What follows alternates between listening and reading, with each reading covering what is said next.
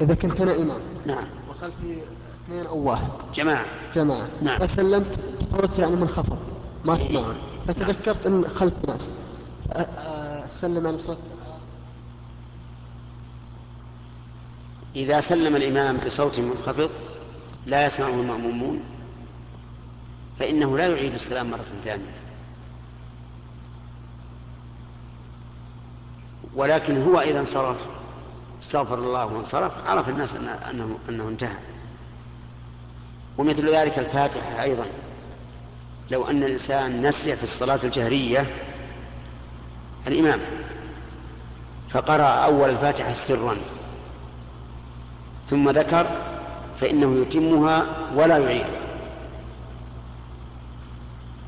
وقال بعض العلماء بل يعيدها لأن إعادتها جهرا إعادة إلى سنة ليست عبثا والإنسان مأمور بأن يأتي بالقراءة على وجه السنة. لكن الأول أحوط. الأول أحوط أنه يبدأ من حين ذكر. وفيه فائدة أيضا وهو أنه إذا ابتدأ من حين ذكر لا يعود مرة ثانية إلى ذلك. يعني يكون دائما متذكرا.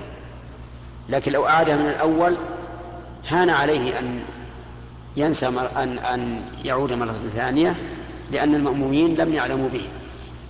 إذا أعادها من أول الصلاة من أول الفاتحة. والخلاصة الآن أن الإمام إذا سلم سرا نسيانا حتى أتم التسليمتين فإنه لا يعيدهما. ويكفيه الانصراف. وإن أسر في الأولى ثم ذكر جهر في الثانية. نعم.